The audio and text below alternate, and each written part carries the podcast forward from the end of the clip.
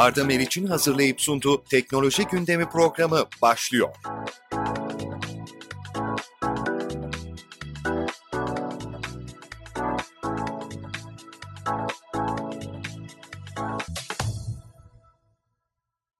Merhaba sevgili dinleyiciler, Arda Meriç'le Teknoloji Gündemi'ne hoş geldiniz. Yanımda sevgili konuğum Tunç Berkman var. Yanımda derken aslında telefonun bir ucunda. Hoş geldin Tunç. Hoş bulduk Arda, nasılsın? İyiyim, teşekkür ederim. Bu süreçte biz de yavaş yavaş alışmaya çalışıyoruz. Normalde beraber yaptığımız programı artık uzak ara yapıyoruz. Aramızda mesafeler var ama dinleyicilerimize yine önemli bilgileri aktarmak için bu konjektürde dahi e, yardımcı olmaya çalışıyoruz. Tunç, nasılsın? Her şey yolunda mı? Her şey yolunda. E, artık evden çalışmaya alıştık. Evdeyken her şey daha da farklı oluyor tabii. Çünkü evde çocuklar da oluyor, işte diğer bir sürü etkenler. Onlarla da birlikte aktif güzel vakit geçiriyoruz. Artı tarafı Artık. O yani evden çalışmanın. Aileyi daha zaman ayırabiliyorsun. Konsantre çalışmak için daha farklı şeyler yapman lazım. Ee, o biraz daha zorlayıcı olabiliyor. Ee, zaten değineceğimiz konulardan biri de bu. Evde rahat çalışamayan bir kesim de var. Ee, işte senin de demin bahsettiğin gibi malum çocuklar ve kalabalık ailelerde. Ee, ancak tabii trafik karmaşasına girmektense kendisine yakın bir lokasyonda verimli çalışabilen bir kesim vardı. Şimdi o kesim tamamen evden çalışıyor. E, bu Hı-hı. durum farklı sektörlerin gelişimine de sence yol açabilir mi? Mutlaka çok daha yeni yenilikçi iş modelleri ortaya çıkacak. E, geçen gün ben Milliyet'teki yazımda da bahsettim. Mesela artık evden çalışmanın etkisiyle birlikte sinema sektörüne daha farklı bir etki olacak. Sanat işine daha farklı bir etkisi oluyor bunun. Artık bir sürü sanal galeri hayatımıza girecek. Galerileri gene gidip fiziksel olarak ziyaret edebileceğiz ama galeriler de müzeler gibi kendilerini sanal hale getirmek durumunda kalacaklar. Daha fazla e, sanal aktivite yapacaklar. Eserlere daha fazla interaktivite kataraktan sanatçıların galeriler üstünden e, bu eserleri tanıtması için farklı e, ortamlar oluşacak. Ve e, yeni yeni sektörler hayatımıza girecek. Mesela geçen gün bir tane app vardı. Onu da LinkedIn'den paylaşmıştım. Filmi ayrı lokasyonlarda film izlemek için bir app bu. Sen evindeyken, ben başka bir yerdeyken, başkaları başka noktadayken hep birlikte sözleşip oturup birlikte film izliyoruz. Mesela daha önceden ben hiç böyle bir şeye ihtiyaç olacağını düşünmemiştim. Ama şimdi bu app çok popüler hale geleceğini düşünüyorum ben bu süreçler sonunda. Bu tarz ürünlerin mesela online oyun oynama platformları da daha çok iş yapıyor olacak. Şu anda zaten popülerdi ama e, herkes kullanmıyordu. Şimdi daha çok insanlar bir araya gelip arkadaşlarıyla online üstünden oyun oynuyor ve daha farklı şeyler yapıyor olacaklar. Yani A R ve V R teknolojisi son yıllarda oldukça popülerdi ve A R teknolojisi bahsettiğim gibi uygulamalarda ve cihazlarda çok fazla eklentiyle kullanılabilir haldeydi ama insanların birbirine teması sonuçta daha büyük bir etki bıraktığından, bunu geçen programımızda da konuştuk, daha etkili olduğundan çok fazla tercih edilmiyordu. Sadece uluslararası büyük firmalar e, bu konularda çalışmalar yapıyordu ama şu anda evlere kadar girdi diyebiliriz değil mi bu teknolojiler artık? Yani mesela e, mobil telefonlar üstünde A R'la çok fazla e, uygulama yapılabiliyor. İşte mesela e, şeyin e, National Geographic'ti galiba, hangisinin olduğunu hatırlamıyorum ama hayvanları evin içine getiriyorlar. Çocuklara eğitim amaçlı A R'ı kullanıyorsun bayağı orada, bildiğin kullanılan teknoloji esasında. Çok önceden bile bildiğimiz A R teknolojisi, yepyeni bir şey yok onun içinde. O A R teknolojileri aynen dediğin gibi çok daha kullanılır hale gelecek. Yeni ürün ve hizmetler bu A R teknolojileri üstünden oluşuyor olacak. Hatta V R gözlükler, sanal gözlükler için de yepyeni e, uygulamalar mesela bu sanat konusunda da olabilir. Bence V R'la birlikte ve A R'la birlikte çalışma şekilleri de farklılaşacak. Şimdi eskiden biz mesela e, ben Vestel'deyken yeni bir ürün çıkacağı zaman fabrikaya gidip fabrikadaki Ar-Ge mühendisleri, tasarım mühendisleri ve işte üretimdeki sorunlu arkadaşlarla birlikte ürünlere bakıyorduk. Ee, üstünde konuşuyorduk. Sonra son hallerini veriyorduk. Pazar araştırmasını yapıyorduk. Şimdi artık onu yapmaya gerek kalmadan V R gözlüğünü takıp ya da eğer app'in varsa telefonunda onun üstünden e, bir ekip bir araya gelip ürün hakkında komentler yapıp, ürün hakkında yorumlar yapıp, ürünle ilgili farklı geri bildirimlerde bulunup ürünün gözünün önünde farklı alternatif, mesela diyebilirsin ki çamaşır makinesinin kapağını değiştir, şu renk olsa nasıl olur diye. Bunu da yapmak mümkün olacak. Hatta geçen gün e, benim e, Expert'in Platformdan e, danışmanlık verdiğim, işte fikir almak için danışan bir girişimcilerden bir tanesi çok güzel bir uygulama yapmış, bir app geliştirmiş. O app üstünde e, bayiyeye gitmene gerek kalmadan ürünü alıp buzdolabını mutfağa istediğin renkte bir önce yere uygun mu değil mi diye bakabiliyorsun mutfağında buzdolabını ya da çamaşır makinesi ya da bulaşık makinesi. İki, o renk buzdolabını mutfağına koyduğunda nasıl göre nasıl gözüktüğünü görebiliyorsun gibi farklı teknolojiler de e, hayatımıza giriyorlar. Evet, artık bu teknolojileri yavaş yavaş daha güncel yaşam içerisinde görmeye başlayacağız. En son Apple'ın çıkarttığı yeni iPad'teki ToF üçte kamerada e, bu özellikleri çok daha efektif şekilde kullanabilmesini sağlayacak. Senin de bahsettiğin gibi belki de e, inşa etmediğin evini direkt olarak e, cihaz üzerinden fotoğrafını çekip e, almak istediğin ürünleri içerisine oturtabileceksin. Bunlar eskiden çok ütopik şeylerdi ama şu anda artık bir uygulamayla e, yapılabilir hale geliyor.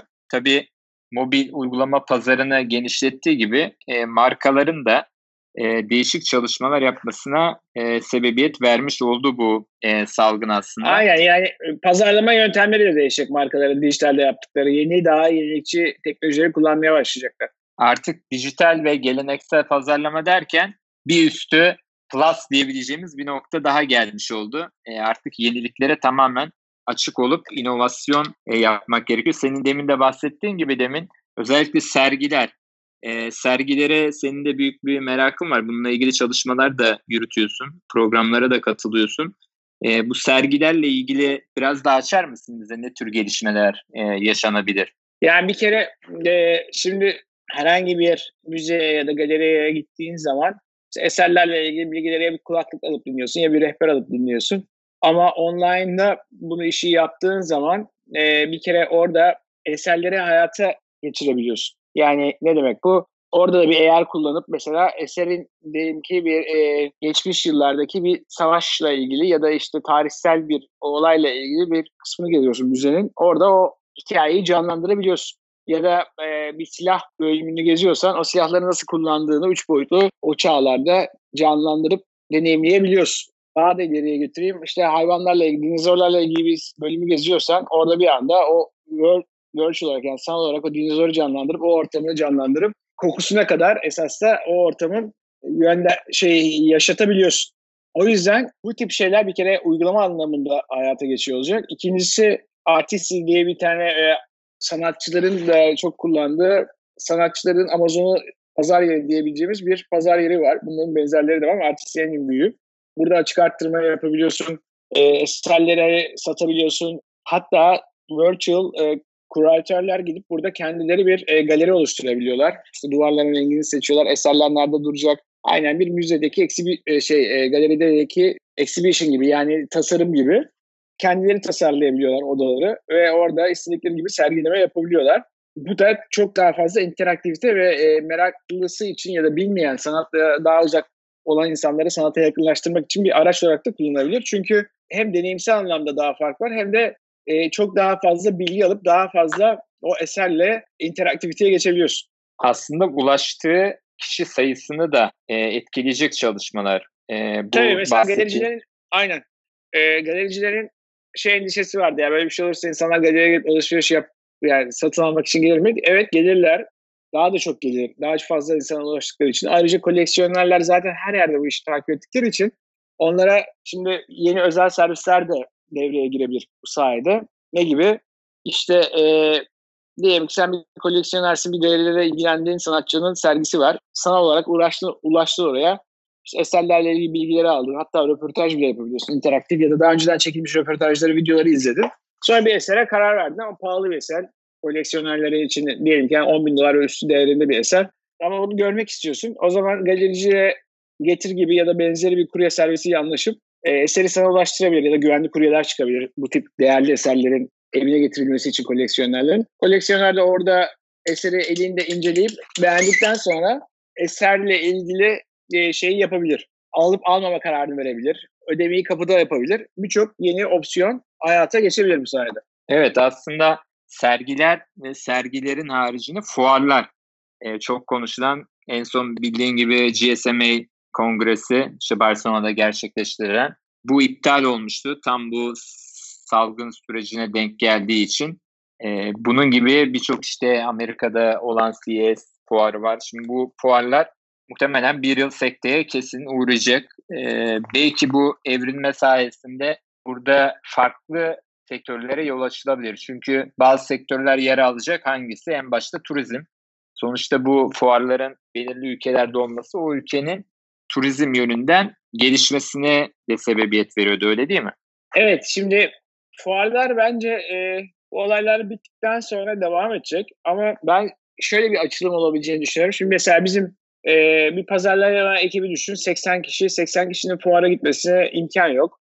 Ancak o ekibin bir kısmı fuara gidecek, bir kısmı da sanal olarak fuarları gezebilecek. Yani e, ya da bir cost saving, e, tasarruf senesindeysen ekibini göndermeyip sanal olarak fuarı gezebileceğin yöntemler geliştireceksin. Çünkü fuarlarda sadece fuar gezmesi ya da ürünlerle alınan bilgi değil, birçok şirket e, B iki B anlamında, yani şirketlerin birbiri arasındaki ticaret anlamında iş de yapıyorlar. Yani e, bazı fuarlarda gerçekten o ihracat ağırlıklıysa bir firma, o senenin ihracatının yüzde altmış yetmişini fuarda bağlayabiliyor.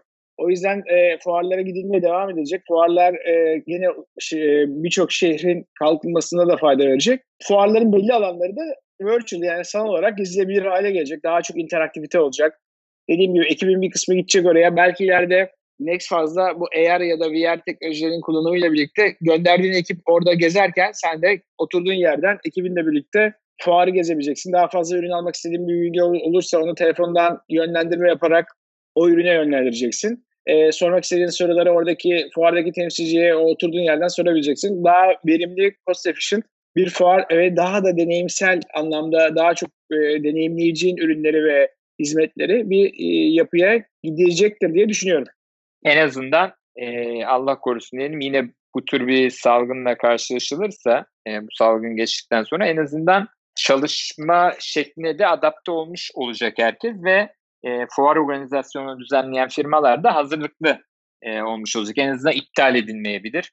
Sadece evet, online olarak gerçekleştirilebilir. Çünkü e, orada da büyük yatırımlar oluyor ve birçok marka lansmanını bu tür e, organizasyonlara denk getirip daha iyi duyulmasını sağlamak istiyor.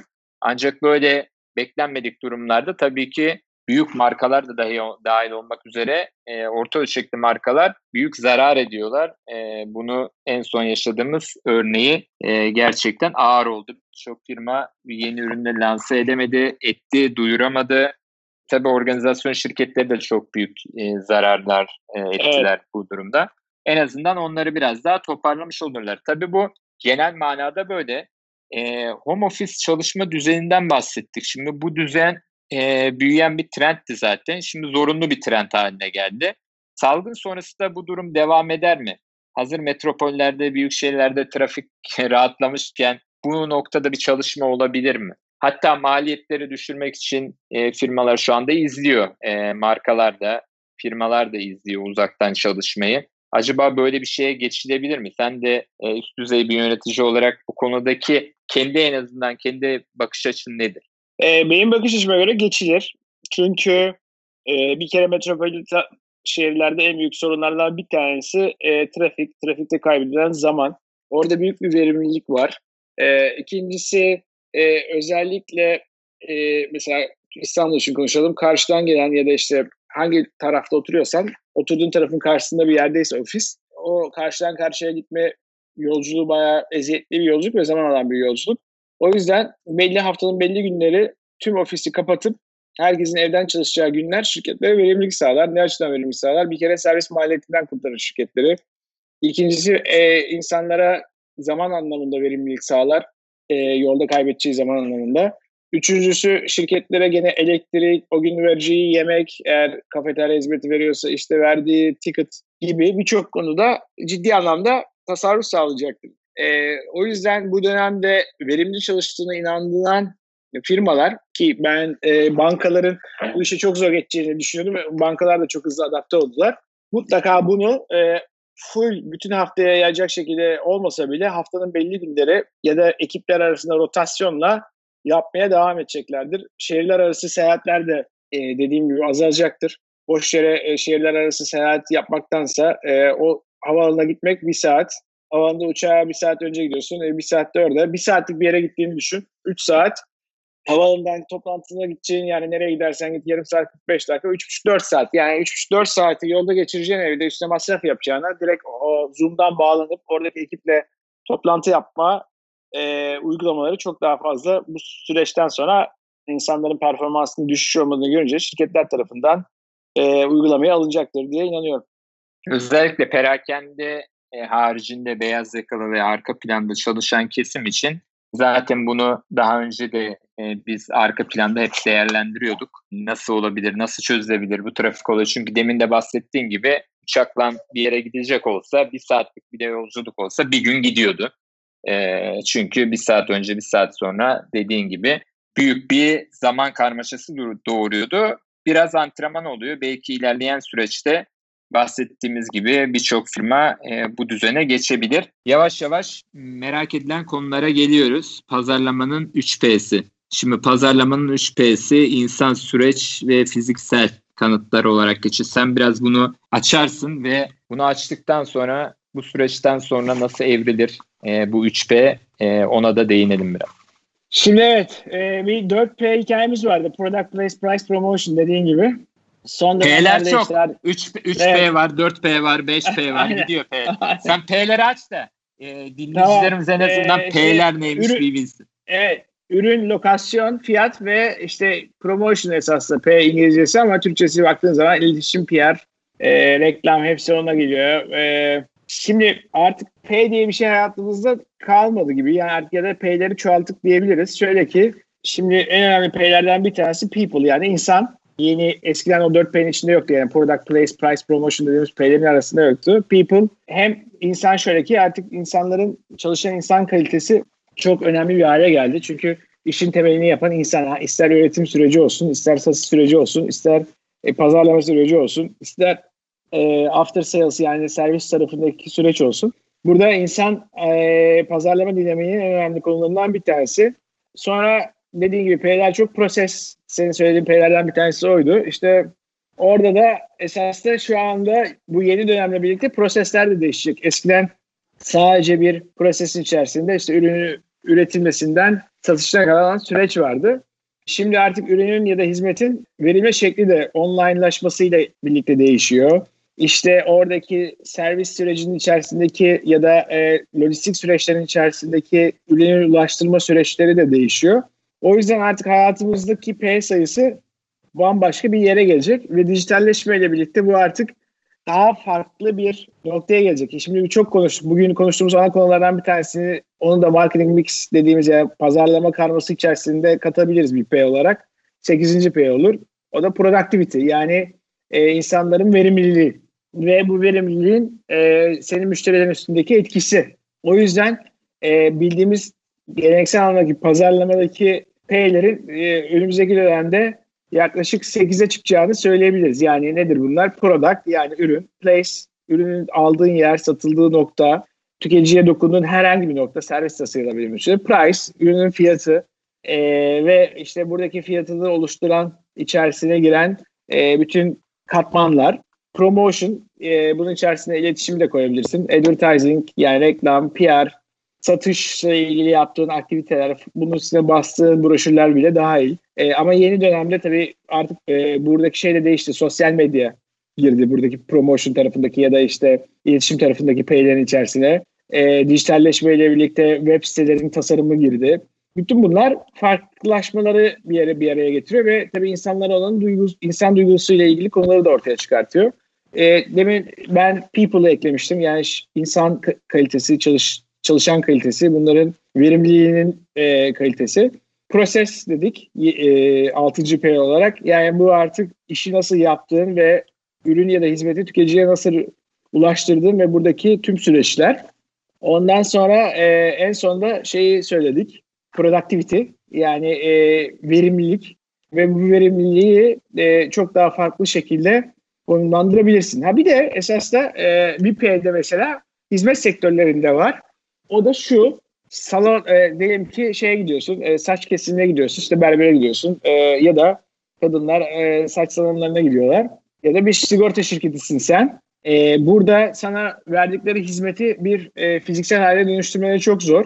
Ama oradaki o hizmetin, onun prosesin içerisine de koyabiliriz biz. E, kalitesi e, ve kişiselleştirme oranı senin orayla olan ilişkini belirliyor. Yani o, bu tarz hizmet restoranlar için de aynı şey geçerli. Oteller için de benzer bir şey geçerli. Oradaki aldığın hizmet kalitesi e, esasında gözükmeyen bir H anlamında kullanabiliriz. P'ler bayağı fazla. Tabii t- Türkçe'de fazla bir şey ifade etmese de e, İngilizce'ye göre e, ayarlanmış P'ler bunlar. İşte people, process, pricing, promotion, demin bahsettiğim tüm P'ler.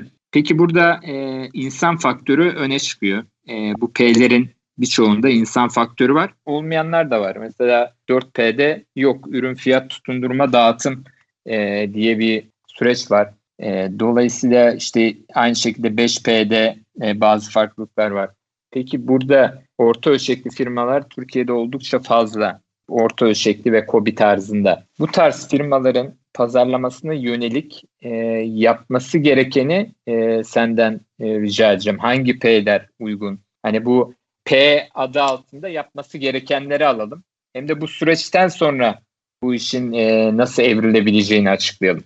Tamam. Özellikle e, baktığın zaman esasında büyük ya da orta boy şirketten ziyade ürünün bir kere, şimdi şöyle esasında biraz daha geriye gideyim. Aslında şöyle alalım, şöyle alalım. E, bu e, genel süreçte evet demin de değindiğin gibi büyük firma ve orta ölçekli firma veya küçük işletme fark etmez. Bunun bir e, gerçek dokümantasyonu var. İlk önce buna değinelim. Ondan sonra da orta ölçekli firmaların ve küçük ölçekli yapması gerekenler. En tamam. Güzeli bu. Ya evet, şöyle ben biraz daha bin dokuz yüz ellilere saracağım, geriye saracağım filmi. Şimdi o dönemlerde baktığın zaman esas da dört P'de oradan çıkmış. Zaten ürün önemliymiş. Ürün e, o kadar çok ürüne talep varmış ki ürünü ürünü yapınca sen ürün bir şekilde senin hedeflediğin kitleye ulaşıyormuş. Doğru fiyatta yaparsan. Yani esaslı o zamanlar daha çok e, ürün ve fiyat varmış. Sonra rekabet arttıkça bir ürün tuttuğunu görünce diğer üreticiler pazara giriyorlar tabii. Üreticiler pazara girdikçe bu sefer rekabet başlıyor. Bu sefer işin içerisine promotion giriyor. Yani promotion'da hem indirim hem kampanya hem bunun iletişimi bunlar girmeye başlıyor. Sonra eğer sen perakende yönelik bir ürün yapıyorsan orada tüketici deneyimi yani insanların deneyimleri devreye girmeye başlıyor. yetmişlere seksenlere geldiğimiz zaman bu sefer de senin kanalın çok önemli hale geliyor. Türkiye'de mesela baktığın zaman o zamanlar bayi teşkilatı kuvvetli olan şirketler bir adım öne geçmişler. Yani bunu en iyi yapan dönemin Koç grubuymuş. İlk bayi teşkilatını çok verimli bir şekilde kullanan gerek otomotiv olsun gerek beyaz eşya olsun bayileşmenin temelini Koç grubu atmış diyebiliriz.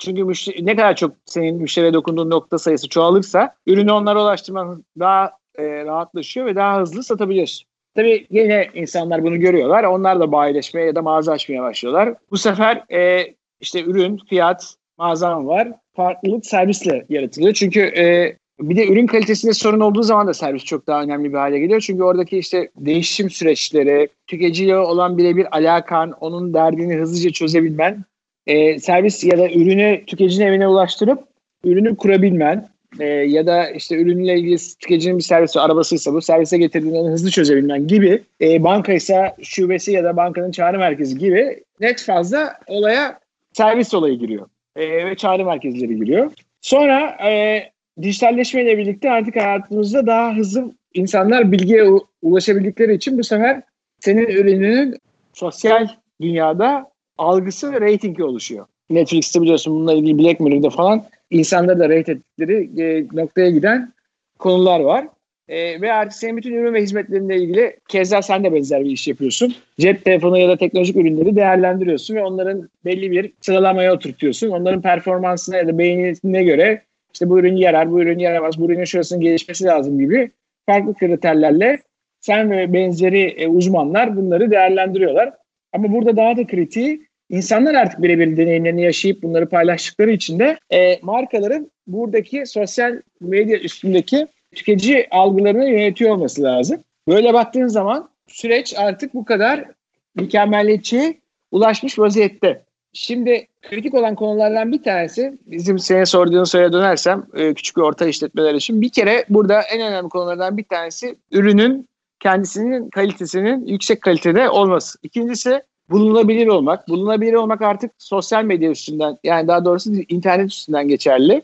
Ve e, internet üstünde İnternet üstünde bunu çok daha farklı bir şekilde yapıyor olman lazım. Nasıl dersen bir kere e, ürünlerini çok iyi tanıtabiliyor olman lazım. Google gibi e, arama motorlarında optimizasyon sağlayıp ürün ve hizmetlerinin ve markalarının bilinirliğini çok iyi arttırıyor olman lazım. Hedef kitlerine ulaşabilmek için Facebook'u, herkes artık Facebook öldü diyor ama Facebook ölmüş değil. Facebook özellikle belli bir yaş grubunun üstündeki ya da işle ilgili hedef kitlelerde çok verimli çalışıyor. E, orada senin marka algına yönelik konuların çok iyi bir şekilde işleniyor olması lazım. Yani olduğun sektör, ürünün özellikleri, eğer teknik bir ürün yapıyorsan o te- ürünün teknik özellikleri, seninle çalışmış daha önceki müşterilerin seninle ilgili görüşleri, onlarla senin web sitesinin arasında oluşturmuş dijital linkler, e, ürünün kullanılım alanları, katıldığın fuarlar. E, yani orada esas da seni arayan bir müşterine ve sanal dünyada birebir sanki seninle iletişime geçmiş gibi tüm deneyimi yaşatabiliyor olman gerekli. E, artı e, sektör uzmanlarının ürünleriyle ilgili yaptıkları değerlendirmeler de çok önemli. Böyle baktığın zaman e, iş çok daha farklı e, bir noktaya gidiyor. Burada da e, küçük ve orta işletmenin dijitali çok daha verimli kullanması lazım. E, bu sanal fuarlar ileride olursa onlara girmeleri ya da kataloglar var.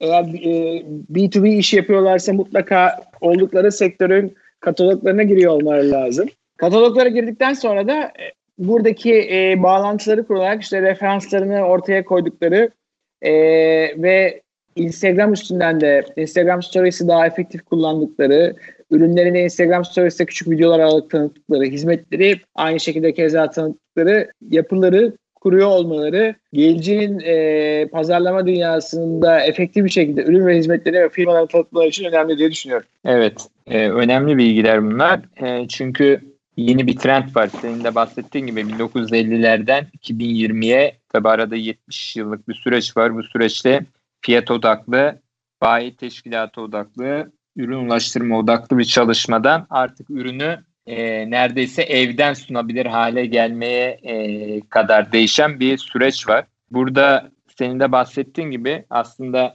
Facebook'un önemi şu, Facebook nüfus kağıdı gibi bir şey oldu. Eğer e, Facebook'ta bir marka veya firma yoksa o firma yok olarak kabul edilebiliyor. Öyle değil mi Tunç? Kesinlikle. Yani eğer yani... sen arandığında ya da belli bir diğer markaların olduğu yerlerde kendini yeteri kadar gösteremiyorsan e, gerek B iki B olsun gerek B iki C olsun oralardaki bulunurluğun diğerlerin arkasında kalıyorsa geçmişteki ilişkilerin dışında yeni müşteri kazanımında çok zorlanabilirsin. Evet, yani özellikle yoksan e, markanın bünyesinde bulunan ürünlerin dahi inandırıcılığı e, bir anda düşüyor çünkü Ee, internet üzerinde belirli noktalarda yoksan acaba gerçekten distribütör müsün? Acaba getirdiğin ürün orijinal mi? Çünkü seni sorgulayabilecek alan olmuyor.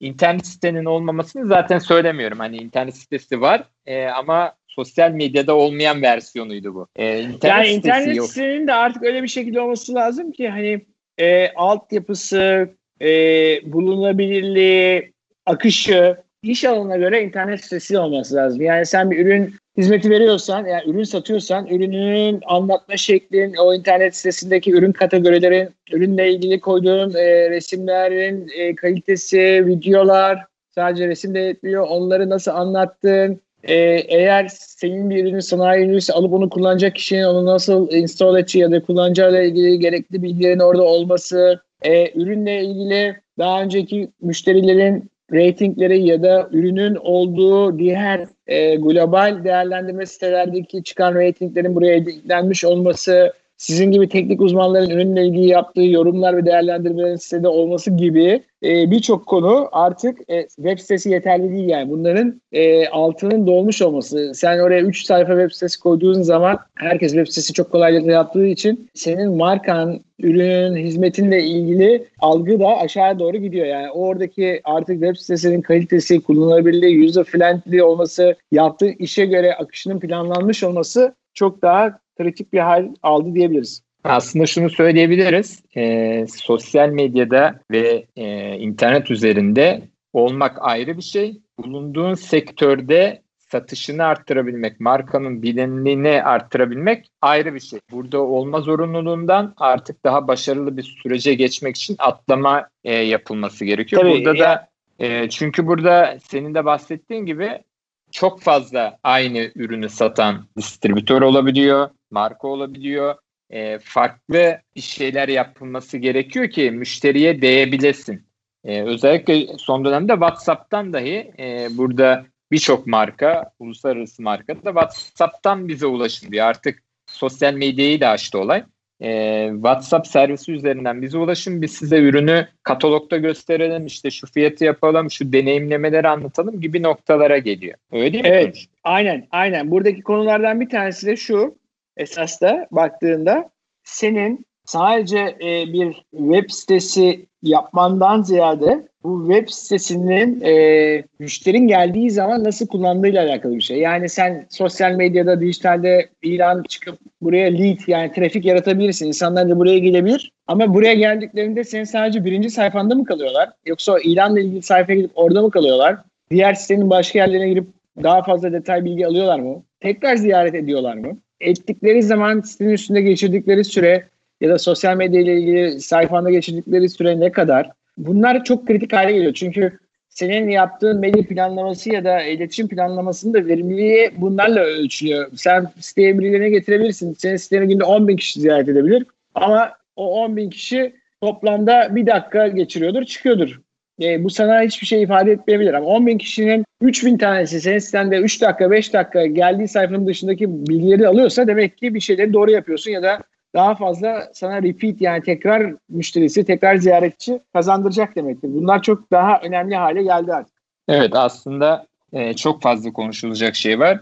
Biz programımıza başladığımızda home office, evden çalışma düzeni, arkasından pazarlamanın üç P'si, dört P'si, hemen akabinde e, Türkiye'de pazarlamanın başladığı nokta e, ve şu anda geldiği noktaya kadar geldik. Artık e, son dönemde bu salgın sebebiyle herkes işini evden götürmeye çalışıyor ve e-ticaret büyük bir önem kazandı. Ee, yavaş yavaş e-ticaret zaten son yıllarda yükselen bir değerdi. Ee, her ne kadar perakende sektörünün yanında e, pazar payı hala düşük olarak gözükse de her geçen yıl yükseltiyordu. Şimdi bir anda tabii e, büyük bir artış oldu. İnsanlar e-ticarette e, alışveriş yapmak istemeyenler bir de alışveriş yapmayı öğrendi. Hı hı. E, tabii baktığımız zaman e-ticaret aslında ucu bucağı olmayan bir mecra. E, çünkü bir perakende mağazaya gittiğinde dediğin modeli bulsan bile rengini bulamıyordun. Ama e-ticarette bir tıklan bütün fiyat skalası önüne düşüyor. İşte ürünün renkleri var mı yok mu stokta görebiliyorsun. Ve evinden çıkmadan siparişin geliyor. Ama burada senin de değindiğin çok önemli bir nokta var.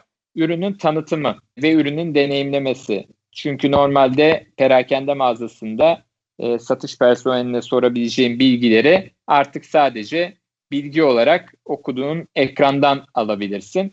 Ve bunun yanında işte chatbotlar var. Bildiğin gibi yapay zekalı e, çalışmalar var, robotik çalışmalar var ama bunlar da pek e, randımanlı çalışmıyor hem dünyada hem Türkiye'de. Çünkü spesifik sorulara E, cevap veremiyorlar. Daha çok geleneksel sorulara, yani çıkabilecek sorulara göre ayarlanmış. Onun için de firmaların, markaların, e, satış yapanların, tüketicilere iyi bir şekilde ulaşabilmesi için dilsiz satıcı olan mağazasını çok iyi donatması gerekiyor. Öyle değil mi? Sen neler söylersin bu konuda? Neler yapmalılar? Örneğin demin bahsettiğim deneyimleme e, olması gerekiyor. Ürün videosu, ürün görseli, doğru ürün görseli gibi böyle trik noktalar var. Biraz bahseder misin? Ee, esasında web sitesi e, mağaza da olabilir, katalog da olabilir. E, senin de tamamen tanıtım amaçlı kullandığın bir yer de olabilir. Bu B iki B'ye göre değişir, B iki C'ye göre değişir. E, burada işte demin anlattığım noktalara yeni katılanlar için e, yayına tekrar vurgulamak gerekirse bir kere ürünlerin çok detay bilgilerin olması çok önemli. Ürün kategorizasyonları önemli. E, aynen müşteri eğer bir telefon görüşmesinde geçeceği süreçlerden ve adımlardan internet üstünde de daha hızlı ve daha basit bir şekilde kendi yolunu bulabileceği bir şekilde navige edebilmeli. Eğer bir B iki C, yani tüketiciye yönelik bir site ise burada ürünlerin bilgisi, ürün videosu, ürünlerin farklı renk alternatifleri, eğer uygulamaları, konuşmamızın başında bahsettiğimiz gelecekteki teknolojilerin de artık adapte olduğu şekilde e, ürün değerlendirmeleri, hem e, tüketicilerin ürün değerlendirme hem sektör uzmanlarının ürün değerlendirmeleri, e, ürünlerin satıldığı diğer sitelerdeki ürünlerin gene değerlendirildiği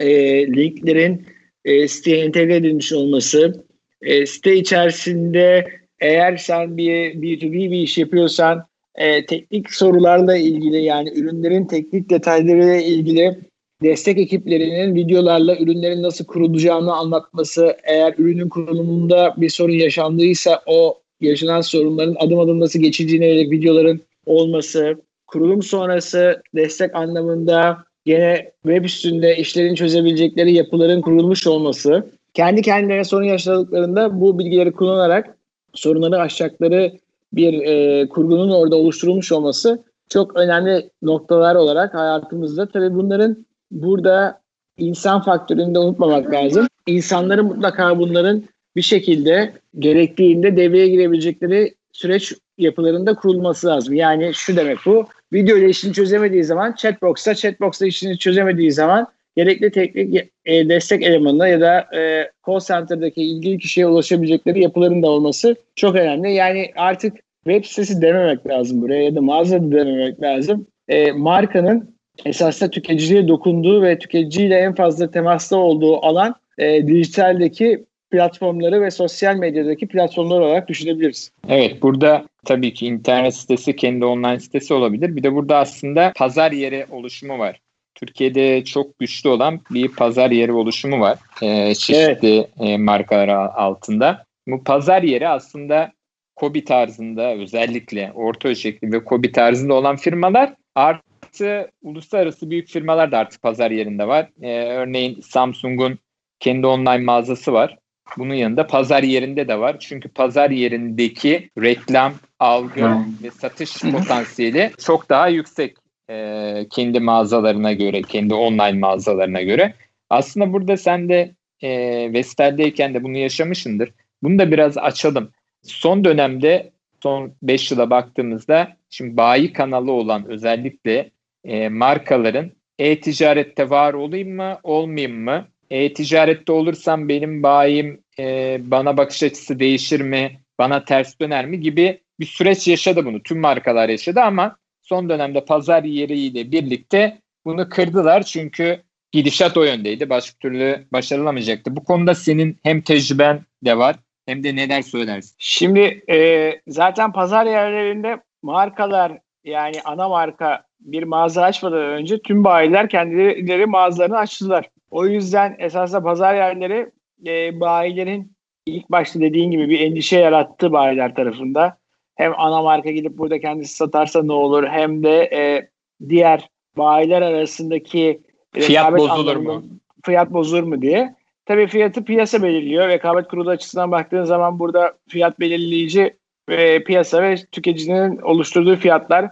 Sen fiyatı ne kadar indirirsen e, sadece fiyatla rekabet yapmanın kazanımı yok ya da kimseye de bir faydası yok. O yüzden de orada e, zaten e, belli limitler var. O limitlerin altına üstüne, çünkü senin aldığın bir maliyet var. Kendi operasyonel maliyetlerin var.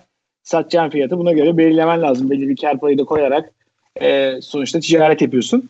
O endişe dediğim gibi bayilerin kendilerinin oraya girmesiyle birlikte kısmen ortadan kalktı. Markada E, kendi mağazalarını oraya açtığı zaman buna farklı yöntemler geliştirdiler. İşte e, farklı aynı ürünü orada satmamayı, yani aynı model ürünü, aynı kodlu ürünü, birebir aynı özellikleri ürünü satmayıp onun yerine alternatif bayi kanalında satılmayan ürünleri orada satacakları şekilde modeller kurdu markalar.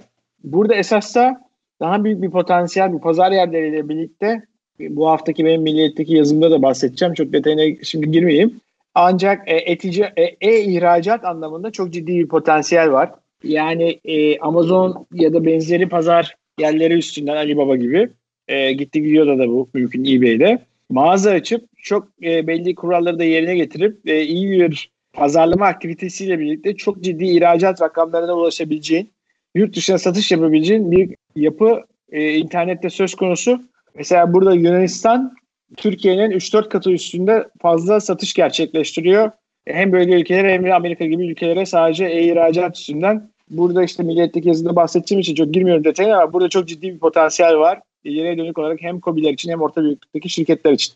Evet, e-ticarette e, yavaş yavaş demin de bahsettiğim gibi potansiyelin e, yukarı ivmeli oldu ama çok hala düşük yüzde beş altılara olduğunu zaten değinmiştik. E-ihracatta da e, aynı şey söz konusu. Tabii burada önemli nokta lojistik ve ürünlerin temini.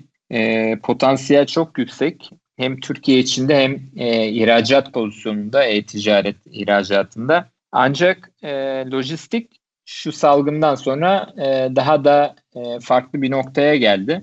Biraz düşüşler yaşanıyor tabii ki e-ticaret her ne kadar şu anda yükseliyor gibi gözükse de yükselen trenddeki e, noktalar farklı. Hızlı tüketim ürünleri yükseliyor. E, ihracat tarafında e, potansiyel zaten düşmüş durumda çünkü lojistik çalışmıyor. Lojistikle ilgili e, görüşlerin nedir? Yani bir ürünün bir noktadan bir noktaya teslimatı, yani şu yaşanan süreçte e, ve öncesinde işte kara cumalar dediğimiz e, Black Friday denilen e, günlerde, yılbaşlarında e, büyük kaoslar yaşandı. Çünkü Türkiye'de lojistik maalesef e, istenilen noktada değil. E, Amerika'da drone'la teslimat yapılırken bizde aynı e, şehir içerisinde teslimat üç güne dört güne kadar çıkmıştı.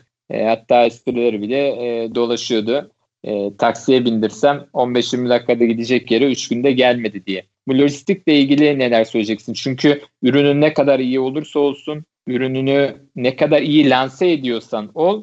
Üçüncü bir nokta var. E, ürünü hazırlayan sensin. Ürünü sunan e, internet ortamında, pazar yeri veya kendi internetten, ama üçüncü noktada ürünü ulaştıran e, lojistik kısmı. Bu konuda neler söyleyeceksin? Şimdi şöyle, e, lojistik esaslı Türkiye'de Getir gibi hizmetleri ya da işte bana bir falan baktığın zaman belli şehirlerde çok iyi durumda. Ancak belli şehirlerde daha çok yol alması lazım.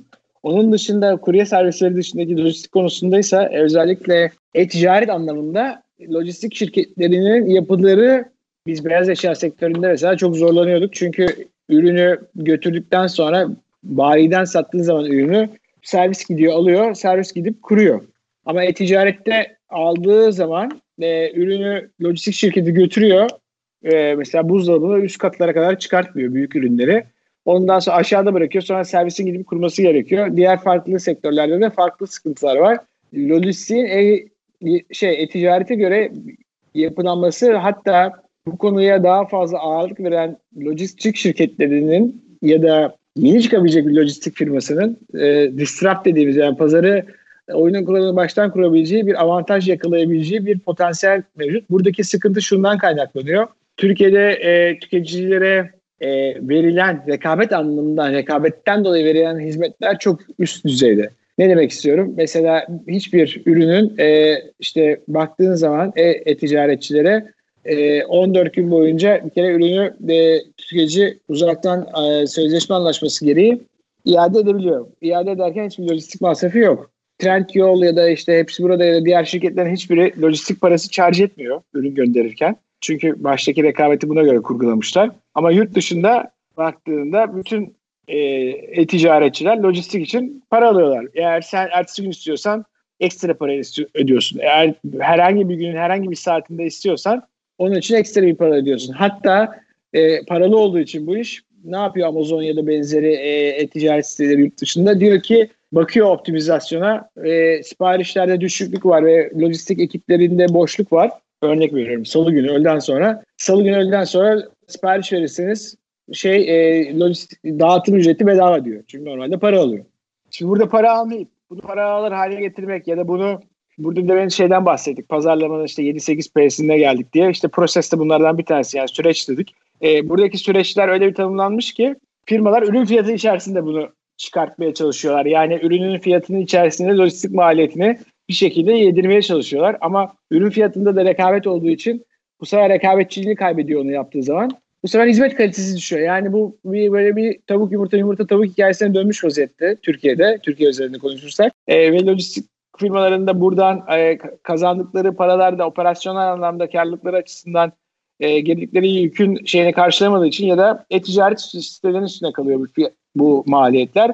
Ya ticaret siteleri bunu e, üreticiden almaya çalışıyor. Böyle bir e, şey var. Sıkıntı var. Burada e, onu o lojistik maliyetini çıkartmanın alternatif yöntemlerini birçok firma düşünüyor ama bulmuş değil. Zaten bizdeki sıkıntı da buradan kaynaklandı. e, yurt dışına yönelik baktığında. Çünkü o Black Friday'deki siparişler o kadar çok artınca, bunu da ücretsiz gönderince hem iade süreci, hem ürünün ulaştırma, hem de satabileceğinin, yani e, dağıtabileceğinin çok daha üstünde bir ürün satışı olması sistemi kilitledi. Evet, aslında e, Hepsiburada'nın kendi bir çalışması vardı. İşte Hepsiexpress isminde başlattı. Sonradan Hepsijet ismine çevirdi. E, daha sonrasında kendisi de işte e, Getir gibi Hepsiexpress'i e, kurdu Carrefour'la anlaşıp. Şimdi e, bu tür çalışmalar, demin de bahsettiğin işte bana bir olsun, Getir olsun, iste gelsin olsun. Bunlar e, daha çok, tabii İstanbul çok büyük bir şehir. E, İstanbul, İzmir, Ankara arasında çalışıyor. Aslında Türkiye geneline baktığımızda yok. Acaba orta ölçekli firmalar, yani mahallenin marketi, bakkalı demeyeyim de bir üstü marketi olanlar e, bu tür çalışmalar yapıp kendi bölgelerinde bir altyapıyla e, bu çalışmalara başlayabilir mi? E, yani şöyle bir şey sorayım. olacak. E, şöyle bir şey olacak büyük ihtimalle. Bir kere e, yurt dışındaki bu pick-up, yani tüketicinin siparişi verip sonra belli noktalardan kendisi gidip ürünü aldığı yapılar kurulacak. E, belli mağazalar, P T T olabilir, banka şubeleri olabilir, e, gene bayi teşkilatı olan markaların bayileri olabilir. Alım noktaları haline gelecek. Yani eve kadar gitmeyecek ürün belki. E, belli şehirlerde, belli lokasyonlarda sen gidip işte ofisten evine dönerken ürünü alabiliyor olacaksın. Bu korona sonrası A V M'lerin e, durumunun ne olacağı belli değil. İşte insanlar kapalı alanlara daha az gidecek, mağazalara gitmek daha az gerçekleşeceği için lojistiğin temel konularından bir tanesi olan depo, bölgesel depolar, şehir depoları, e, mağazalar depolara dönüşebilir. Büyük mağaza, büyük ma- markaların e, mağazaları depolara dönüşebilir. O depolardan da dağıtım e, alanları oluşabilir ya da pick-up alanları oluşabilir. Yani gidip ürünü aldığın noktalara oluşabilir. Y- yeni yeni böyle modeller devreye girebilir diye düşünüyorum. Evet, bu modeller aslında Türkiye'de e, bazı e, dönemlerde denendi. E, maalesef e, verim sağlayamadı ki bence iyi anlatılamadı. E, senin de görüşünün aynı olduğunu düşünüyorum. Çünkü özellikle ürünü hemen teslim almak istiyorsun. Nasıl olabilir? Hemen teslim almak için ürünü belli bir noktaya getirtirsin. Sen de e, gider teslim alırsın. Fakat bunu iyi anlatamadı e, yapan firmalar. E, dolayısıyla e, bu süreçte yok olup gitti. Şimdi bu dönemden sonra tabii ki farklı olacak deniyor her şey, ama insanlar şunu atlıyor, e, bazı gözlemciler özellikle. E, insanoğlu çabuk unutan bir varlık. Dolayısıyla bu salgın geçtikten sonraki süreçte inşallah geçecek. E, bunu da unutacak. Daha önceki yaşananları unuttuğu gibi. E, şimdi buna göre sistemini kuranlar E, tabii ki eski sistemler, A V M'ler olsun, işte dışarıda e, perakende noktalar olsun, tekrardan işleyişe dönecek. Bu noktada yatırımını yaparken KOBİ'ler ve küçük ölçekli firmalar bunu da öngörmeli mi sence? Yani e, hiçbir zaman siyah ve beyaz diye gitmemek lazım. E, alternatif planlara sahip olmak ve bir e, bu şey gibi düşünelim bunu. Paran var, e, elli bin liran var. elli bin liraya bu yatırım amaçlı kullanacaksın. Ne yaparsın? İşte bir kısmıyla gidersin, on bin doları, şey on bin lirasıyla gidip dolar alabilirsin. on bin lirasıyla gidip ya da yirmi bin lirasıyla daha temkinli gitmek istiyorsan altın ve işte gümüş alırsın. Risk almak istediğin bir kısım vardır. on bin lirayla hisse senedi alırsın. on bin lirayı da acil ihtiyaçların için günlük nakit fona koyarsın. E, benzer şeyi düşünmek lazım burada. E, burada da yani A ya da B virüsten sonra böyle olacak, şöyle olacak değil. Alternatifli planlarla kendini emniyette alabilecek ve alternatifli hareket edebilecek bir yol haritası çizmek daha sağlıklı olur diye düşünüyorum. Daha sağ. Evet Tunç, çok teşekkür ediyorum. Ee, gerçekten keyifli bir sohbetti ve önemli bilgiler verdiğimize inanıyorum. Sevgili dinleyiciler, değerli konuklarla önümüzdeki programda yeniden sizlerle birlikte olacağız. Şimdilik hoşça kalın.